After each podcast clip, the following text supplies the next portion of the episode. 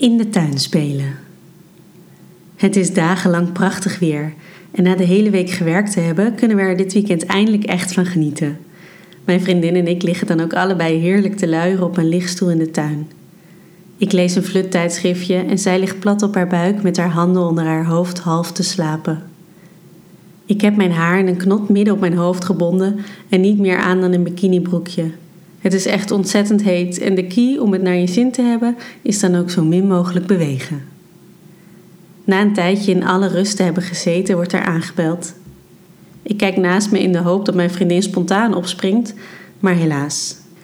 Een zacht kreuntje ontsnapt uit haar mond als teken dat ze echt niet in staat is om op te staan.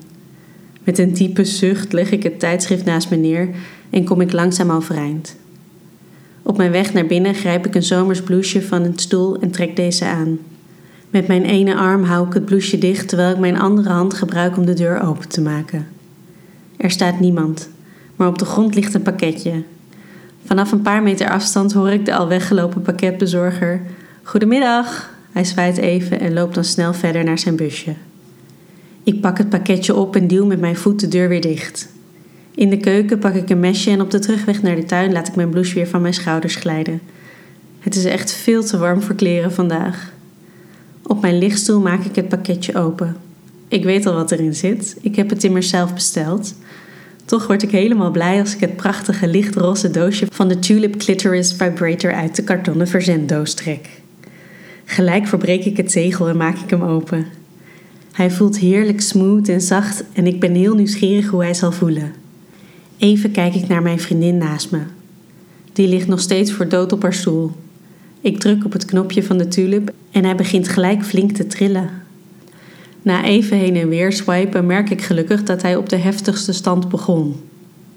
Op de achtergrond hoor ik de buurman rommelen in de tuin.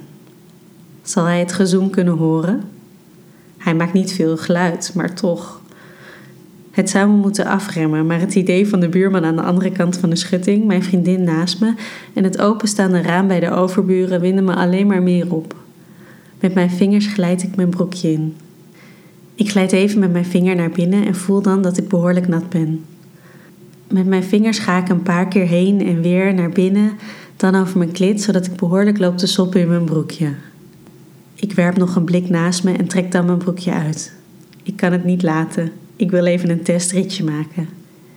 Ik stop de top van de tulip in mijn mond om hem vochtig te maken en glij er dan mee tussen mijn benen.